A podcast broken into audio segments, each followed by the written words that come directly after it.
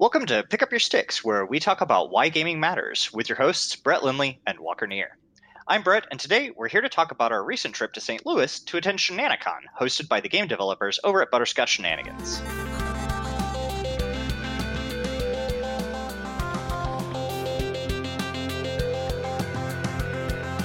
Hey, Walker, why does Shenanicon matter to you? Uh, I would say that um, it was a really good trip. It was a really good experience, and uh, it was the first time I'd ever been to a conference for a um, like a video game studio like that. Um, I think the only other conference I've really been to that's for something cool was when I went to the podcasting conference last year. But anyway, so not a lot of conference experience. I've never been to GDC or E3 or something like that. Same.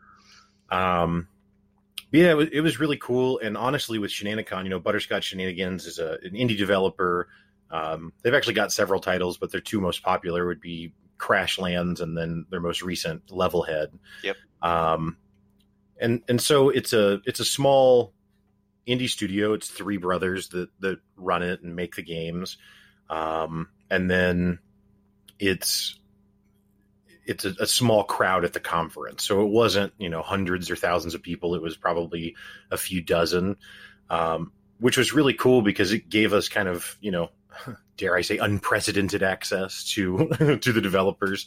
Uh, but it just it created a really comfortable and kind of calm atmosphere, and um, just had the opportunity to, to to not just like talk to the developers and say hi or something, but also to like you know during the conference and then after have some really interesting conversations with them and it was actually conversations not just hi nice to meet you thanks for coming and then you know next person kind of thing Right. um, so yeah i thought it was a really really great trip i'm really glad that you uh, invited me and and we went Yeah. So, um, you know, you covered most of the, the baseline details of it. I, I really enjoy it. This is my second year going. Um, I went last year uh, with my wife. I've been a pretty big fan of Butterscotch Shenanigans, including some of their mobile titles, um, back to like 2015, early 2016. And uh, I had actually gone like three years ago. Um, I kind of like sent them an email just kind of off the side. They didn't, I don't think they even had a Discord server at that point. No, they didn't. I, I did it through email because uh, we were going up to St. Louis for a different event. And I was like, well, I listen to their podcast, Coffee with Butterscotch, pretty frequently, and I love it. Um, they also have, in my opinion, one of the most powerful GDC talks, which is the last game I make before I die. Um, I highly recommend you checking that out. It's a super powerful talk. Um, most the, the three brothers are just really down to earth guys.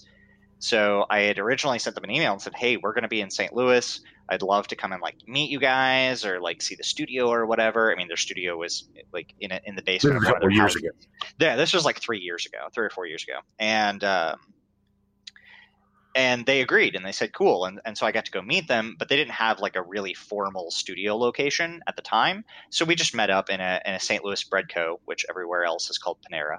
Um, but well, we I get to meet up and hang out with them for like 30, 40 minutes and just kind of chit chat and hang with them and stuff. That was really fun.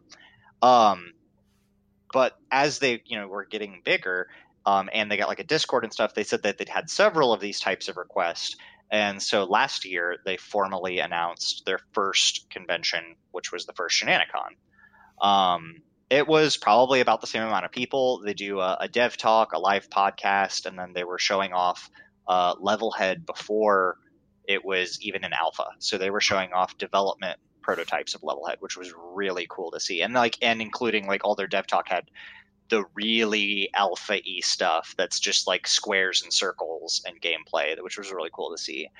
But you know, them opening up that and saying, "Hey, we we can't entertain every person that wants to come down, you know, just whenever.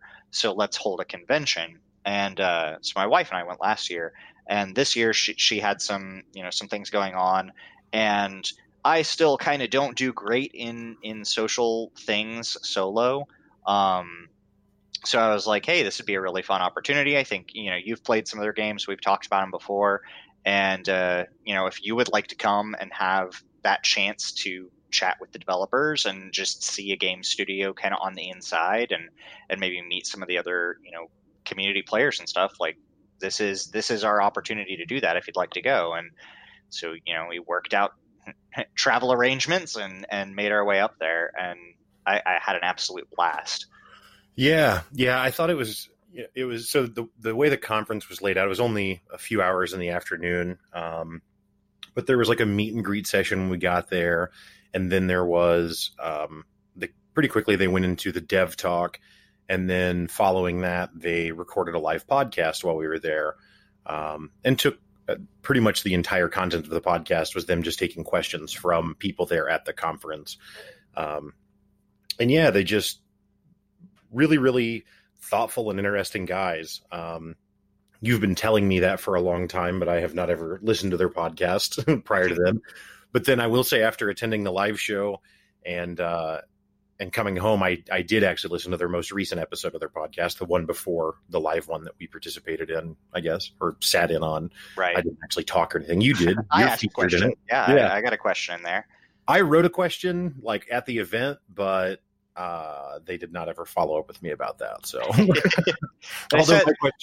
They said the e- like email was gonna. There was they asked, started asking like a week and a half, two weeks before, and I even got mine in like day before yeah and, and, barely kind of got in there at the last second so i i have the worst handwriting and i had to write it out on a piece of paper uh, so they ah. probably just couldn't even read what i said and if they could they probably couldn't read because walker neer is kind of a strange name you know if my name was like tom smith even if i wrote it poorly you can kind of piece together, oh, that says Tom Smith, but Walker Neer, like, what that, you know, what is that?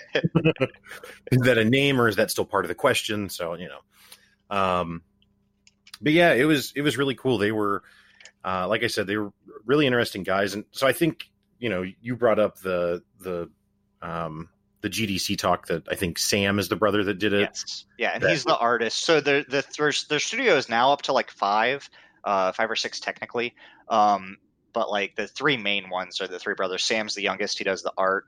Um, Seth is in the middle; he's the lead programmer, and then Adam is the oldest, and I believe, and he's their um, kind of web tech and tools guy. So he develops a lot of the pipeline tools that allow them to get productivity and stuff. Yeah. Um, so I think you know you brought up that GDC talk, and without rehashing the whole thing, I think it warrants explaining kind of what was going like why is his GDC talk called the last game I make before I die? Because it wasn't just because he was because we all die eventually. Right. right no. So he was he he had fought his way through a pretty serious case. Uh, I, I, believe it got to like stage four lymphoma. Mm. Uh, um, he ended up getting like a full bone marrow transfusion. Like all of his blood was replaced with actually, I believe it was like rabbit's blood um, which has a really aggressive like like T blood cells and white blood cells, and they basically use that to destroy all of his curt like they had to kill off all of his blood and all of his white blood cells so that he wouldn't reject the the bone marrow transplant and that was kind of like the second or third time that he had been treated like it, so it's a talk about and at the time when he was first diagnosed they were just a mobile game studio mm. and and they had only released a couple of small mobile games and were kind of developing another you know kind of very simple like an endless runner kind of game or something and when he's diagnosed and he, and he has all these issues he kind of stopped and, and had that that moment where it's just I, I don't want this endless runner to be the game that I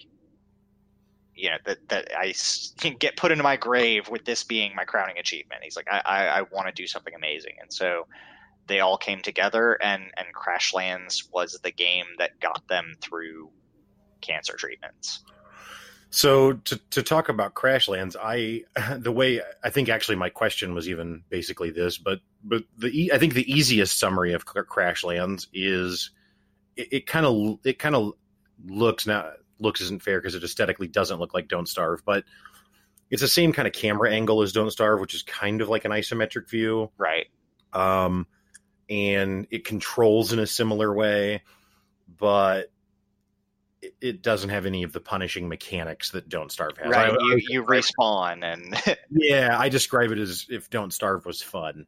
Right, uh, you respawn, I, you have an infinite inventory. right, which I think Don't Starve is fun actually, but uh, Crashlands is just a lot more. Uh, there's just not it doesn't it doesn't kick you in the face like right Don't Starve does. Um, but yeah, it has the infinite inventory, and it's got a, a, pretty big, a pretty cool loop of like going out and exploring and finding different ingredients to craft new items with, and then once you get that, then you get sent out to another area, a new biome or whatever, and it kind of just goes through that. Um, but yeah, it's got some pretty hilarious writing too. But it's actually writing like you have to read to understand. There are pieces of quests and puzzles that that aren't just it's not like they just put a diamond on the map and say go here and do kill five things. Mm-hmm. there's actually a chunk of storyline that talks about like oh these monsters are terrorizing us. It'd be nice if you could get rid of a bunch of them for us. And then that's it. You don't know. You just have to go do whatever you think that is until you achieve. And some of them give you like a zone or an area to go and, and do something. But there's a lot of stuff that is just you have a log of, of dialogue that you can run through and, and read through and you have to kind of use your brain just a little bit not a lot right, a little right. bit yeah and it's got it, it, it's got a really cool um like pet system where you can like have an npc creature pet that kind of follows you around and fights for you. I don't know how many different ones there are. I don't. I didn't actually beat the game. Surprise, surprise. Almost every monster you can get a pet version of. Oh, cool. Yeah, that's cool. Yeah, that that was a lot of uh, that was a lot of fun. Um, but it's certainly certainly a good game, and it's available on the cheap. I don't even know what its full retail price is, but I've seen it. I think as low as five. So I mean, it's yeah, certainly not. It. And it's also cross-platform with mobile um, and cloud saved, so you can get it on mobile and play on PC or tablet or whatever, and play the same same save files. So it's a, nice. it's a solid game. But the the GDC talk on it is just really a lot of GDC talks are kind of bland. I've I've watched a ton of GDC talks. I've gone on several stints where I thought I was eventually going to be a game developer, so I, I kind of hyped myself up with GDC food. Mm-hmm. And a lot of them are kind of boring. Some of them have funny moments or whatever, but that specific one is just so powerful and strong and it and it really made me like I want to shake this guy's hand, you know. Mm-hmm. And that was my initial driving force for like wanting to meet the and they're close. I because I'm not going to go to an actual GDC.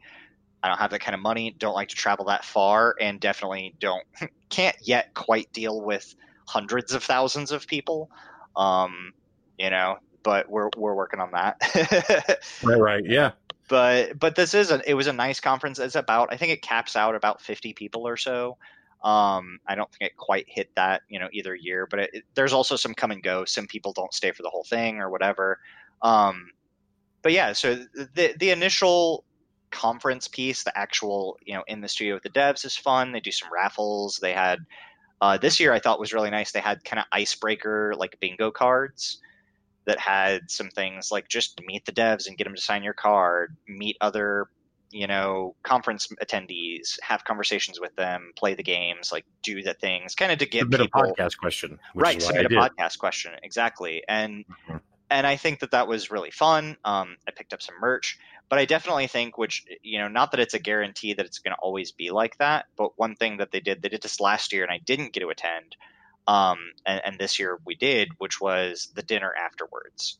And I think that's where everything really starts to shine because we still had a candid few minutes with the devs on on the you know in the convention hall we probably spent two or two to five minutes with each of the devs kind of chit chatting with them if not more i mean we we sat and talked to seth about borderlands for mm-hmm. a good chunk of time just and, and, so we're not talking about the studio or their games or just right. Or, we're talking about borderlands like because he hadn't played it yet and adam had so he kind of heard of that but he was like what's your take on it so we talked about it and and and the you know this podcast kind of chatted about that and how just life stuff like and, and at the dinner um, afterwards was I want to say like um, almost five hours of. Uh, I think it was four. But four, yeah. Oh no, because that's right. They they did the. Uh, they also did a, a relay tournament.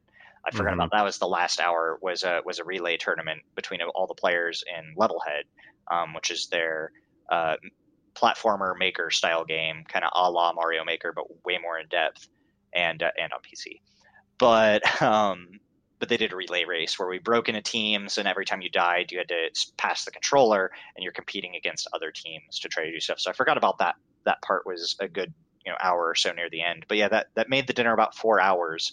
After that, we walked what, two or three blocks up the street. Yeah, we went to a restaurant bar uh, called the Chocolate Pig, oh, yeah. and um, Yeah, it was it was really it was really cool. They there was probably I don't know roughly twenty of us that were there. Yeah. and so we actually broke off into two different you know long tables. I think they pushed some tables together, but there was kind of two different groups of people at the dinner, and uh, and yeah, it wasn't a formal thing at all. You know, when we say went to the dinner, it's not like there was a a presenter or something. It was literally just two groups of 10 people sitting at a table and ordering off a menu and just kind of shooting the breeze and, and talking. And, um, yeah, everyone was like, all of the other attendees were all really cool. Everyone was really pleasant. No one was, you know, I don't know. No one was like going out of their way to try and impress the developers or something, which I was kind of Right. nervous about because that can get annoying really fast. Um, and no one was, I don't know, no one was ever rude or just unpleasant at all. In fact, some of the people were overtly pleasant, which was which was nice. You know, yeah, no, I would for sure. prefer someone go out of their way to be nice than go out of their way to be a jerk. So uh, I liked it, but but yeah, I mean, you know, not to sound you know too much on these guys, uh, whatever, but they're just they're they're three earnest guys who don't come off in, as pretentious at all. They don't come off as, as arrogant. They don't come off as they're just they're just three guys that are running a company and trying to make games and, and, and have successfully done so for close to a decade, if not more now. Um, and yeah, they're just they're just really really cool, really cool people to talk to. Um, you know, not, not and not just because they're game developers, but that that part of it was interesting because they they had some unique perspectives and insights that I don't think you know I personally have just never really gotten because I don't know any other indie devs. I mean, I know people who have tried to make games or who have technically made games, but I mean, Crashlands is a you know I don't know how many copies it sold, but I would guess in the tens of thousands, if not the hundreds of thousands. I mean, it sold quite a bit. Yeah, it's pretty successful. Yeah, so it's you know they they've actually seen success and and have actually gone out there and done it and are still doing it now. Um, yeah, it was just really it was really interesting to hear their perspectives on different things. Like one thing that really struck me that they talked about was, and I think maybe this was even during the podcast based on one of the questions that was asked, but so you know, Crashlands, like we said, is kind of this third person exploration open world type game. Um, and then Levelhead, like Brett was describing, is a 2D platformer, you know, like Rayman, Mario, Sonic, that kind of thing. And so it's got a whole campaign that you can play through, but then it also has a level editor where you can build and design levels and then share those with the community. So, like for example, the relay race that Brett was talking about, they um, all of those were were levels from the community. I mean, a couple of them were user created by the guy, the you know one of the brothers or something, but they weren't campaign levels. Is my Right. point? Like it was all new content that wasn't part of the campaign, which is cool.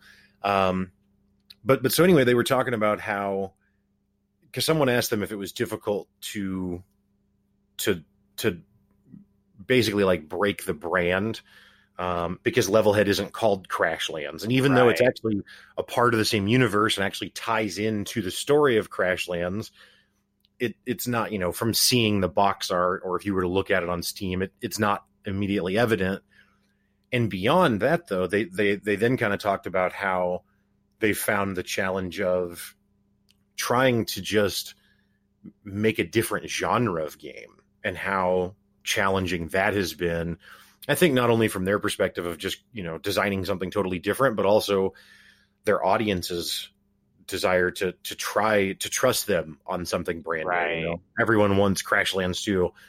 It's like in the Borderlands that we've talked about, you know, people complain, oh, it's just more Borderlands. And it's like, yeah, but that's that's what everyone wants. You know what I mean? Um, and honestly, if you look at Gearbox, uh, not to go off on a complete tangent, but you know, you look at Gearbox and and Borderlands is far and away their most successful franchise, and just about every other franchise that they try does not succeed, Right. You know, because it's not that. Um, Well, and then even you get into some things, right? I think like Nintendo's about the only people that can get away with like Mario Golf.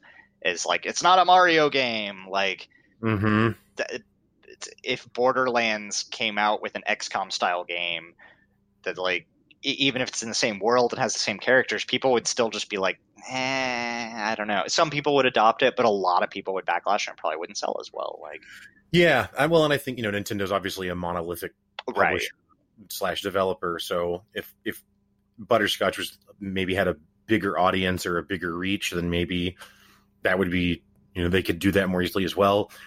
Because the truth with like Mario Golf or Mario Tennis or those games is that they're actually fun games still. You know Oh, what I mean? sure. They're actually well designed. And that's very true of Levelhead. Like Levelhead is a wonderful game. Like it's as a platformer, it's really fun. It's really tight. It feels good. It you know, it's it's not as hard as like a Super Meat Boy, but it's certainly more punishing than like Rayman or Mario. Right. It's close to a. It eh, it depends. the The main campaign's not, but definitely in the user generated, there's a lot more of closer to kind of the Kaizo community, and it, it- just from as as from a maker's perspective and a player, there's so much more in the like switch logic that you Mhm. can make more puzzle levels. Do, there are some incredible contraptions and puzzles and programs that people have made inside a single level Mhm. that do everything from reprogram Tetris or uh, uh, you know there's one that did a Space Invaders style game inside of a level you play Space Invaders in Levelhead and using the character and the controls and stuff which was really cool. Um, and that type of stuff has only gone further in the amount of things that you can do with the switch logic. They've really the community kept asking for it. I got to participate in the alpha and the beta. Um, and that was one of the things that everybody was like this is what's going to make the game so different. And and we kept on asking like more switch ids more logic more blocks for this like how can we get instead of just a, a switch can we get a, a nor gate and, and not have to build one and can we get logic reduced to single blocks and so they started providing a lot of that stuff and, and relays and items that allow you to code which means that you can get these intensely complex levels. Some of that also means that you can get intensely difficult levels because you can build, uh, you know, password combination locks. And if you Mhm. don't give the user the answer, then, you know, but they have some stuff in there too that I think is really interesting for like like level discoverability. They have a lot of like the marketing department, which allows you to play other people's levels and and get what they call exposure bucks or money and then you can spend that on the levels that you publish to push them up in the marketing department and that means that people will see them but to Mhm. do that you have to play other people's levels which means that they get exposure Right. and so like it incentivizes you to go play other people's stuff if you want your stuff to be played. And then if you push yourself all the way to the top everybody's going to play your level because it's just the top of the list. But after a certain number of plays and it generates a score of like how difficult your level is what types of stuff is in it and then it graduates and it moves to what they call the tower which you can just go find good levels in and and use some other filters and mechanics there. But i think that's kind of interesting that, that they they push community really hard and I, I think they said it in in the conference some i'm not sure if it was during the dev talk but they push a lot on like the instagram effect of their game they want not quite a full social network platform but close to it in just giving users a lot of details about levels and about other users and statistics on everything that's out there that makes their level shareable. And so if you're in a Kaizo community of super hard level makers, you can share your stuff with super hard, you know, and they'll, and they'll be able to tell how super hard it is even.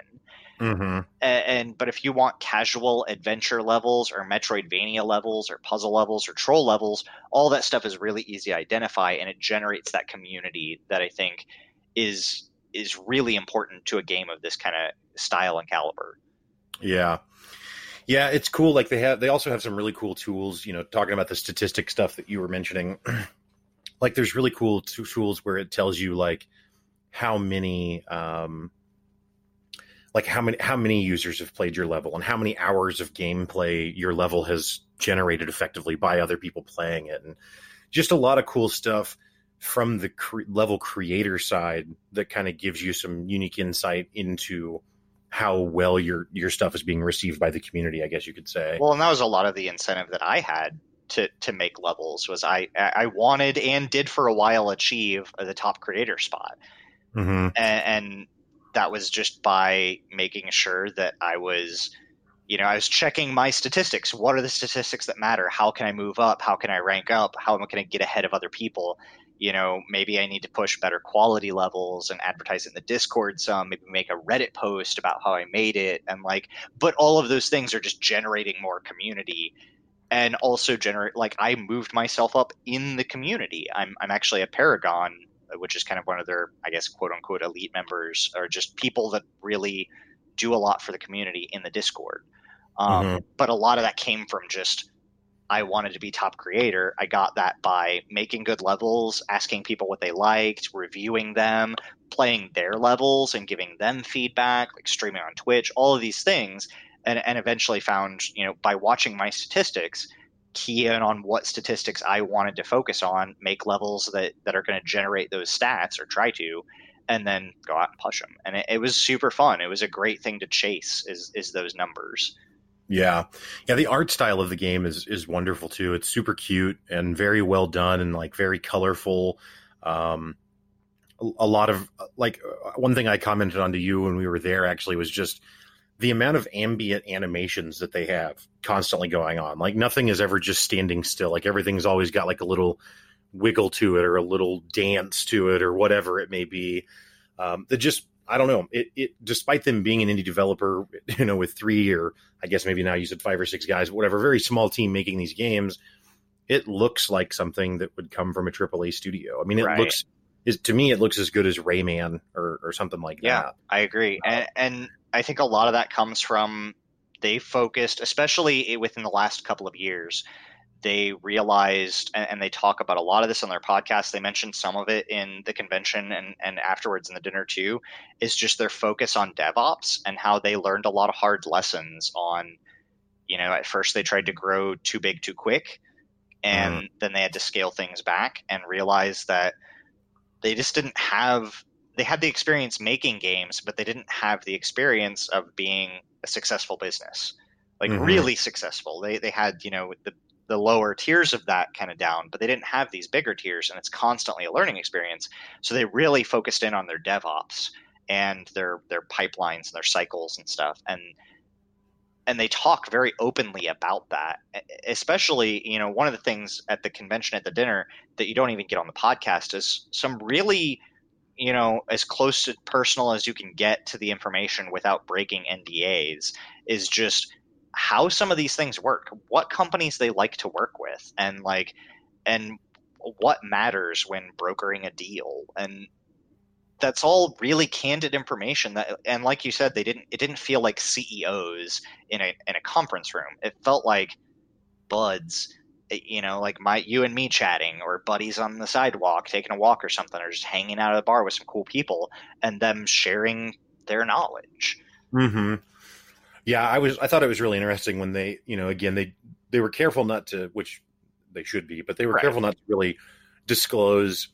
They didn't disclose, you know, their specific relationship with companies or their specific deals or anything like that. So they certainly didn't didn't breach anything there.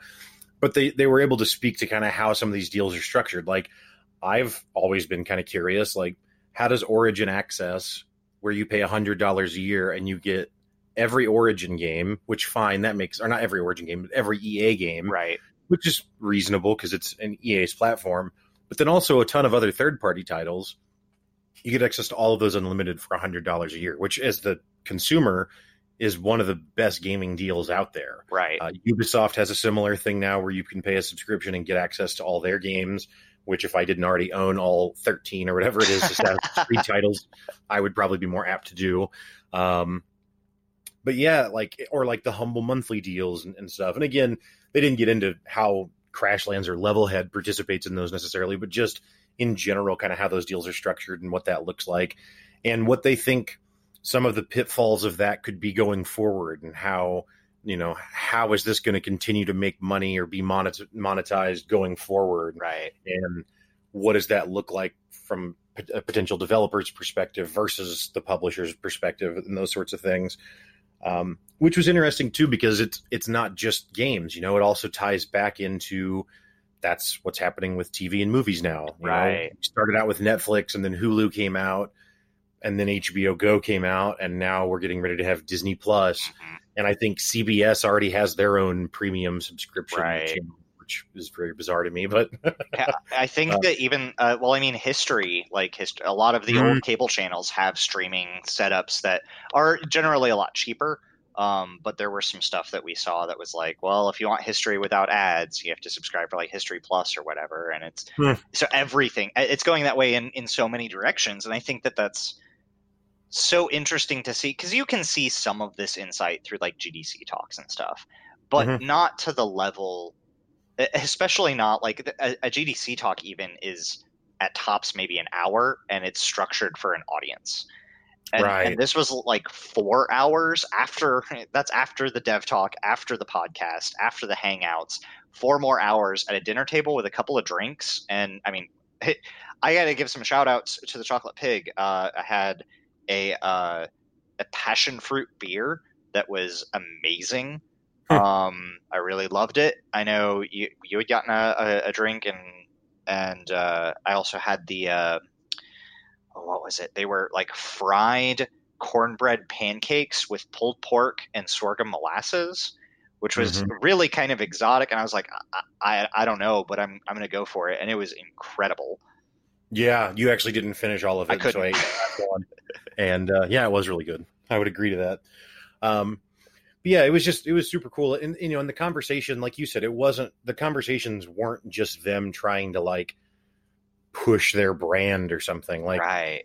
we sat for the first hour of the dinner, and one of the other guys who was visiting from out of town, one of the you know conference goers, was asking for restaurant recommendations, and so I think it was Adam, one of the developer brothers, uh, probably for twenty or thirty minutes, just suggested different restaurants and really gave like really interesting descriptions of these different restaurants and what they offer and why he likes them and And what You you, should get on the menu and yeah, and well, and then kind of took that into talking about how you know he's from like small town Iowa, and he said that you know salt was almost too spicy for his family growing up, so he had very bland food. And then and then once he got into college, he met his you know future wife, and she had a lot more exotic taste in food, and so he started challenging himself to always order whatever he thought was the most bizarre thing on the menu, uh, and and through through doing that really kind of developed this really expanded palette um and and yeah and just talked about how like it's not that every time he tries something that's you know really unique or really out there that he that it's his favorite thing but that he often recognizes that it might be the only time in his entire life that he has that thing. And so he really tries to kind of lock in on that. And I just uh, I thought that was a really interesting uh, point as well because it it ties into something else that has been on my mind a lot lately, which is just the whole like the journey is greater than the destination thing, and and like to try and be in the moment and to try and appreciate the little moments that life offers, which might just be a meal, which is only maybe an hour of time, thirty minutes of time, whatever it is, and it's not like it changes your life, and it's not like you know everything is different after that, but just to try and appreciate those moment to moment experiences. Um, but again, he wasn't doing that to try and like he wasn't evangelizing or anything. Right. Right. He was Did- just sharing his insight. Was it on the last episode, the one that you listened to, where Sam talks about uh, folding laundry but and becoming Zen?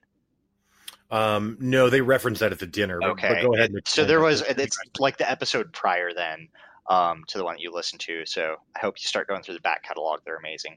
But um, they, they, he basically talked about how like Sam's trying to reframe those moment to moment type things, and he was talking about how like his wife always does laundry in a very precise and calculated and careful manner and almost is is treating it like like it's a being or a, a pet or something. And she's like almost petting it when she's folding laundry and like thanking it and stuff. And and he was like that's you know always thought oh that's weird whatever. I you know and he he just decided he was going to try it one day and just really focus all of his attention on doing it and not treat it like a job or a task that just he was waiting to be done with but just do it and, and immerse himself in the moment of doing laundry and all of a sudden he was like and it, and it just clicked everything clicked and I felt this kind of Zen moment. I'm paraphrasing, and, and he's just like, it was so comfortable to exist in the moment of doing laundry, and it was relaxing. And instead of me,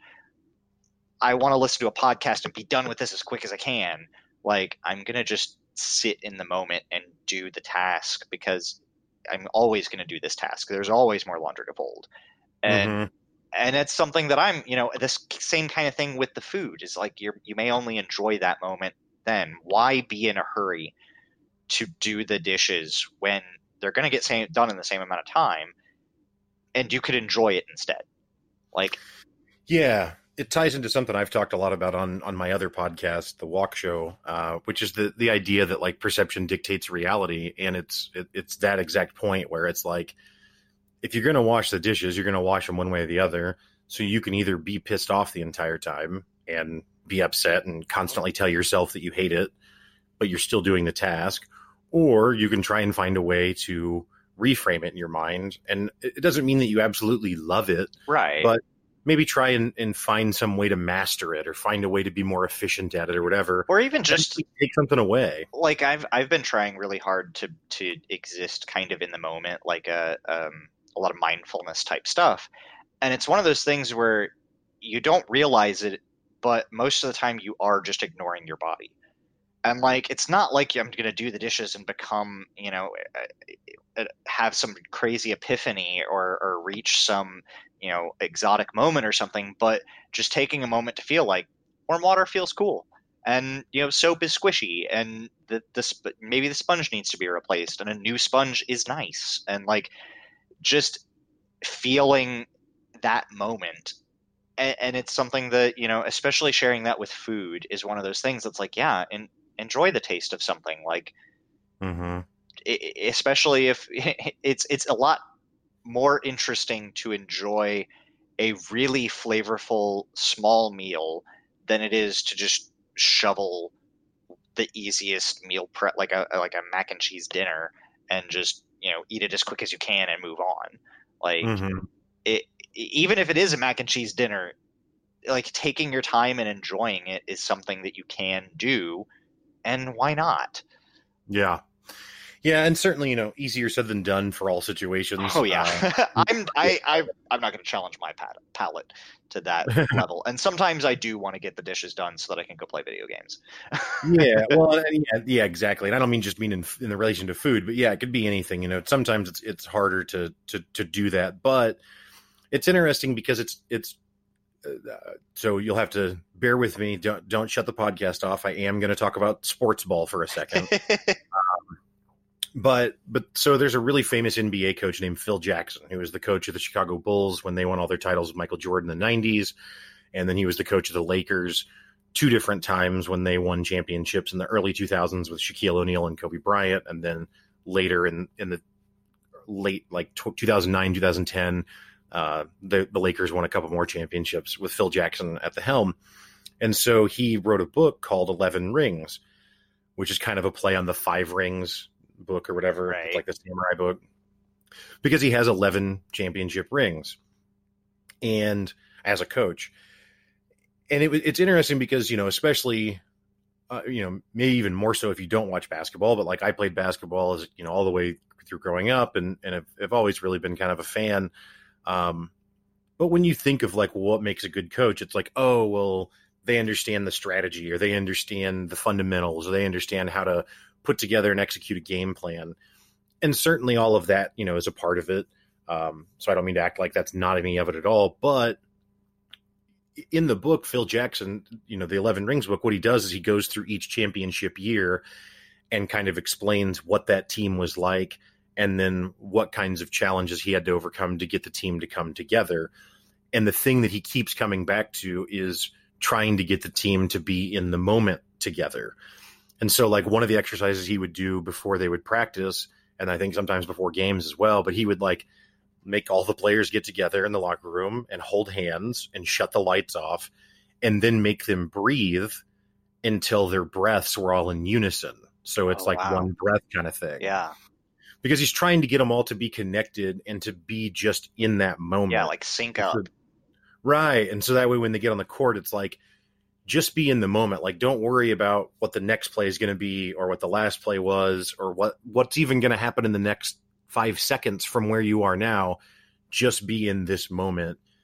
And and really all, you know, that's largely what he attributes the success of all of those teams to is getting them to to kind of buy into one another and believe in one another, but then also really getting people to understand how to stay in the moment. Um, it's also called the flow state. Right. you Yeah, I've heard of it. a lot of people- that. Yeah. a lot of a lot of golfers and a lot of artists like writers and stuff talk about it too and Mhm. and I, I i've even you know as i dabble in a lot of different hobbies I, I say my hobby is collecting hobbies and and i i feel that sometimes where that you hit that state where it doesn't feel like you're the one doing the work it just it Yeah. just pours out and and i so go oh, ahead. go ahead.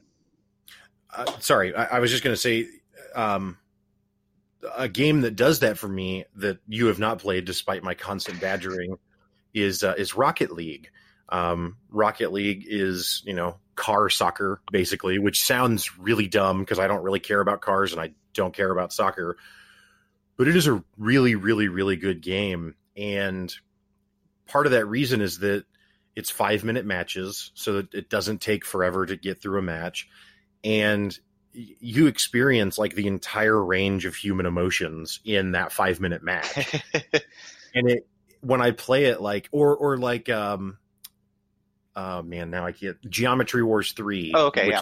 geometry wars games but it's like a shoot 'em up you know Mhm. top down shoot 'em up or whatever but like those games will kind of trigger me to be in that kind of state as well Yep. because you almost have to because it's so much about like moment to moment reactions that if you don't get into that kind of flow state you just lose um, a really good level head level does that to me too because Yes. that you have to sometimes a level that's not super extremely hard and super trolly but is just pushes you past your comfort zone where you Mhm. have to like if i'm going to get past this section i have to time my jumps. I have to be aware of the monster. I have to think about you know when i'm going to throw and pick up something and what power up i'm going to use or whatever. And and it gets you kind of on the edge of your seat and like zoned in like you get in the zone. And that's having those conversations with other developers i think is just really inspiring to to hear that eh, like again just not from a ceo perspective they, they technically are you know Mhm. the owners of the company but being able to hear them talk about you know food recommendations in one minute and web tech in another and how you know maintaining a flow state or getting into mindfulness can actually affect devops and, Mhm. and all of that stuff kind of combined in into conversation. And then and then switching over to to pawpaws which are a, a strange fruit of the central midwest. Right right.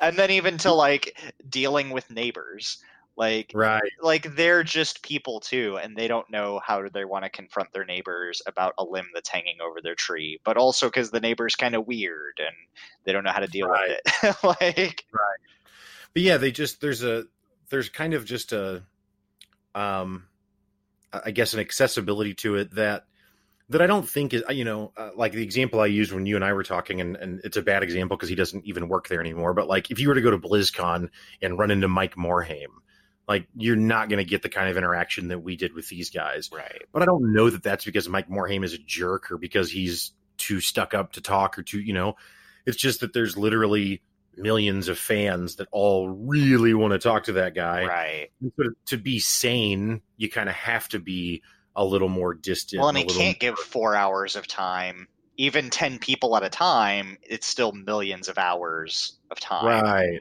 right. and So I- yeah Well, I just I think that part of the part of it is just kind of catching them in this good window where again they're successful, so it's not just talking to someone who hopes that they'll make it someday. Right. Which not that that's bad or that there's No. no value in that, but just it's not it's they don't have not the same amount of experience Right.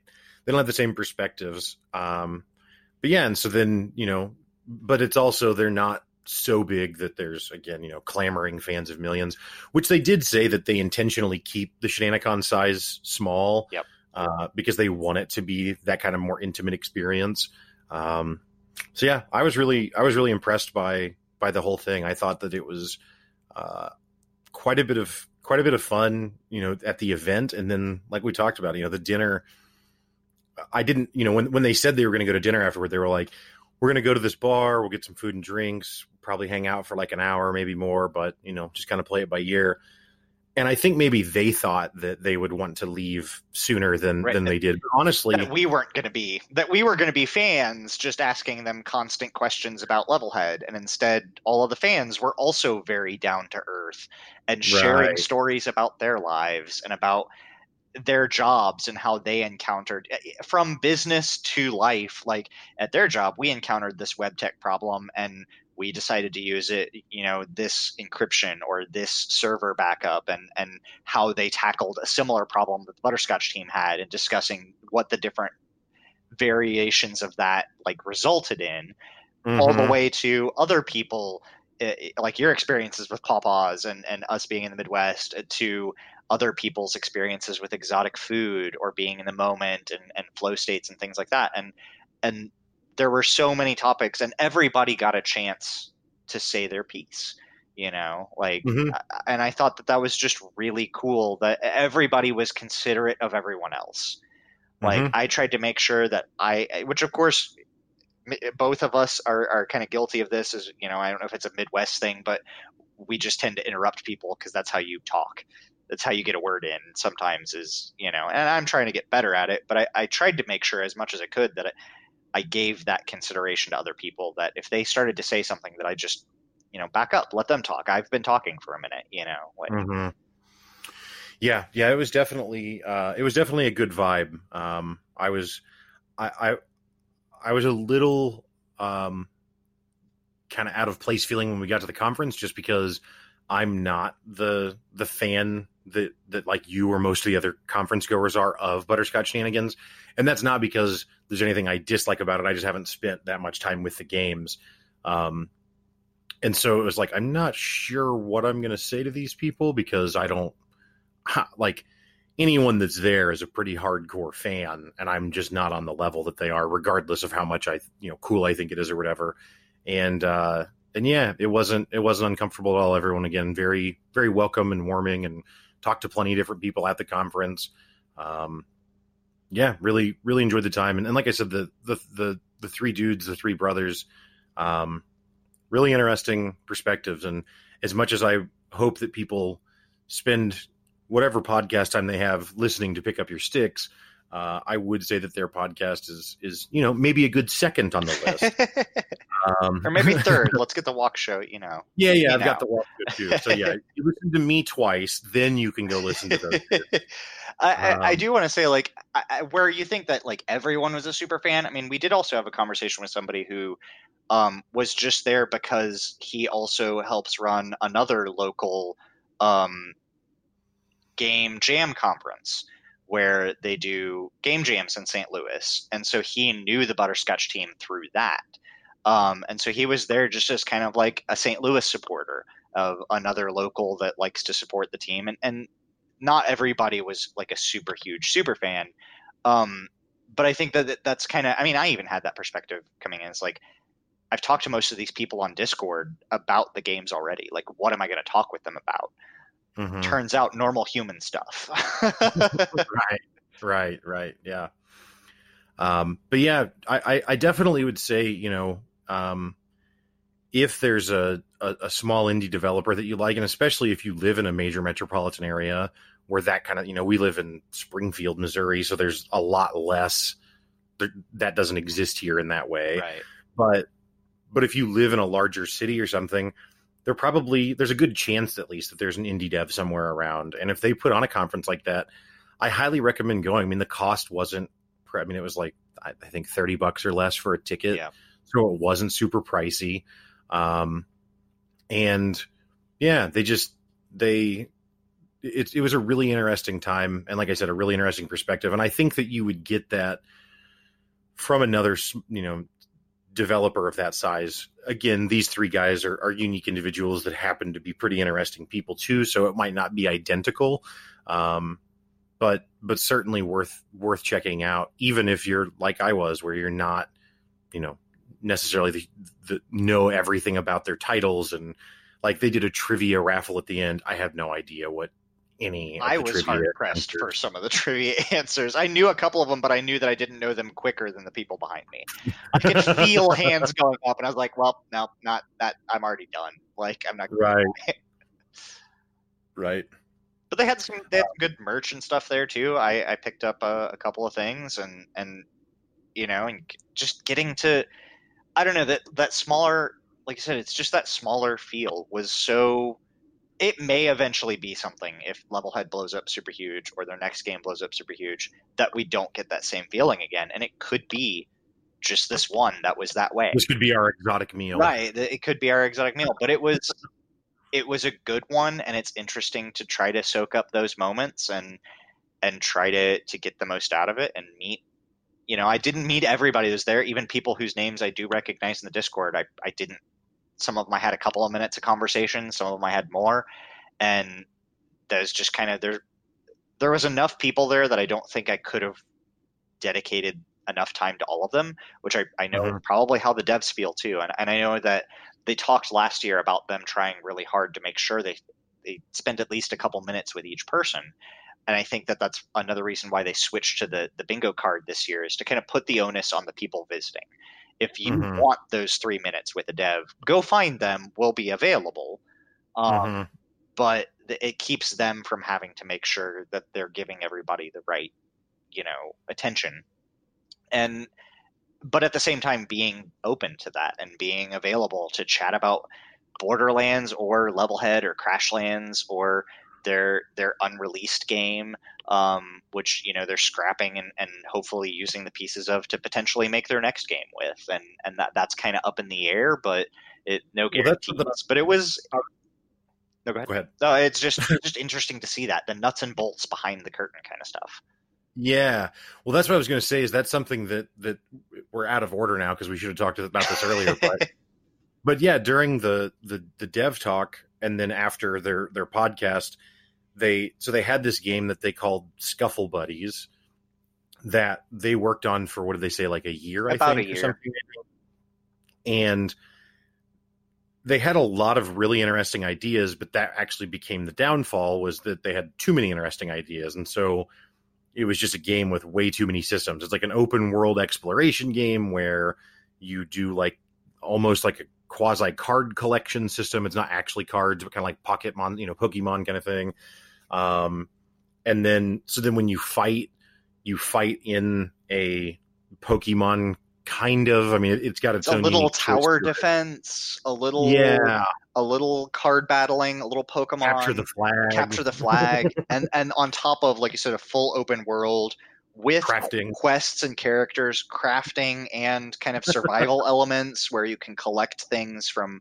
uh, All the items in the real the world generate resources and Mhm. and these adventure mechanics of of everything is collectible and everything can be used on everything Mhm. and there's just a lot to it but like you said that was kind of the downfall is that they they realized they got to a point where they realized if they wanted to do everything that they wanted to do to do it right they would need 2 to 3 years at least more dev time Yeah, and then and still, who knows? Because th- there's not really a coherent vision for what it's supposed to be in the end. well and there's no guarantee that it's you know do the question kind of comes up is like do you spend all the rest of your time and effort and money on and hedge your bet that this is going to work or do you spend a smaller amount on something that has uh, maybe a better chance and if that doesn't if that doesn't work you're not totally hosed you know right? Yeah, yeah. I thought it was uh, like that. So that was really cool. And then you know, it, it's a game that's unreleased, and they they actually had never planned to show it to anyone, and then decided to bring it out for the conference and and had a playable version of it available on a few PCs there, so you could actually sit down and play it and and check it out. But then they talked about how they were they their plan, like you were saying, is to leverage that into supposedly like a Crashlands two is what they're they're looking at. Uh, not anytime in the near future because Levelhead is still in early access Right. and plans to launch in early first quarter of next year of you know 2020. Um, but following that, their next kind of idea is is probably going to be Crashlands two, and so they want to they're going to be able to take a lot of the stuff that they worked on for Scuffle Buddies and kind of transpose it over to cra- the Crashlands IP. right kind of give them a, a maybe not a full year jump start but probably a good eight months or so worth of code and systems if if their devops you know pipelines have been structured in the way that they talk about and hope that they are they can probably forklift a ton of that those systems and mechanics over and get a giant leap towards producing a, a much bigger, you know, and better Crashlands 2, which would be amazing. And and again, they said it's not a guarantee. Um, of everything depends on, you know, how well Levelhead does is how well Crashlands 2 is gonna gonna be. You know. Yeah, well, and how long it takes to, to get into it. Right. Because if Levelhead comes out and kills it, which it should, and honestly should be now, because again, it's already out in early access, and it's not like it doesn't feel like a beta or something. Right. No, it's one of those. In my opinion, it's one of the few early access games that feels like it's in full release now. Like Mhm. the early access, like the first maybe couple of weeks, you might be able to argue that it Mhm. could use more content. It still was fully featured and relatively bug free and Mm. very well polished on early access release. But now they've been releasing huge patch updates, uh, weekly or bi-weekly, every like for the, the last few months and and it's a lot of content has been added to the game and now it just does feel like it's getting into that spoiled territory and i'm really interested to see like i'm i'm keeping up with it and by the time it hits full launch it's going to be definitely more game than they're charging for Yeah, I um, I don't know. I think that uh, it's just kind of like how their whole, you know, their entire, the, the entire way that they run their company was just kind of like the conference and you know the, and the dinner afterwards kind of an extension of the way that they run their company and the way that they do their business because they they're they're very actively engaged. They do the podcast on a regular basis where they talk about the game, you know, the Levelhead at this point, the industry, and then also just stories from their life. So give you a little window into kind of what they're thinking about or what they're reading. I know they do a book suggestions and that kind of thing. Um, and then they they are active in their Discord and they provide c- consistent updates, like you said, weekly, bi-weekly basis. So it, it's just this constant loop of them being accessible, being engaged with their community, really trying to understand what their community wants and get that feedback. And the conference and, and the dinner were like like I said, just kind of extensions of those principles that are already there. Right. So it wasn't it, it's definitely and i think that that's that way with a lot of indie devs you just don't get to see it is that a lot of indie devs uh, as people are reflections of their devops their games their pipelines and some of them are really great at communicating and some of them are just really good at making code and making good games and some of them are just really good graphics artists and i think that it's kind of lucky that you have those three people all together and and able to see all three of those perspectives and all three of them to be really good just good people good social you know mhm. and and having that experience and, and being able to participate in it and i think that you could probably like I, I bet if you sat down at a bar for drinks with any you know indie dev team of you know under 20 30 people grab a couple of people off any of those teams i could probably have a good night with any of them you know Yeah. I do think that there is something, you know, and not that not that you know, younger people don't have anything interesting to say or something, but the fact that they are all in their 30s, Right. they're not 20-year-old kids trying to code games or whatever. I think that also lends itself That's to true. them having more thoughtful uh perspectives. Now I might just say that because I'm in my mid 30s and i was going to say we might I'm just more thoughtful than 20-year-olds. we might just relate to them i'm sure if i Yeah. was 20 i would probably relate to a 20 year old game dev just fine yeah. and Yeah. but being able to talk about um, groaning when you get up from a seat being Mm-hmm. kind of like that they talk about that in the podcast and and being one of those you know uh, uh, vestiges of 30s and what's the the most old person thing that you do now you know is is something that i can relate to and Yeah, agreed. Agreed.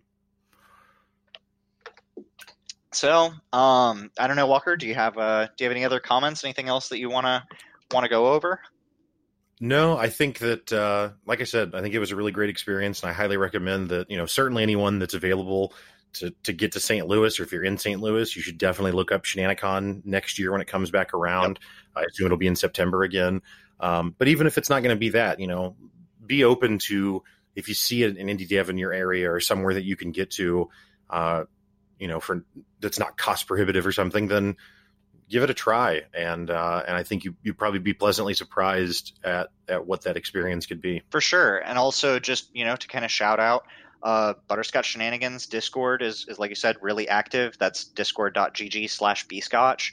Um, and their website is bscotch.net. Their podcast is podcast.bscotch.net, or look for uh, Coffee with Butterscotch on any any podcasting app. Like I said, after after the walk show and, and pick up your sticks. You know, if you have some time mm-hmm. left over, um, right.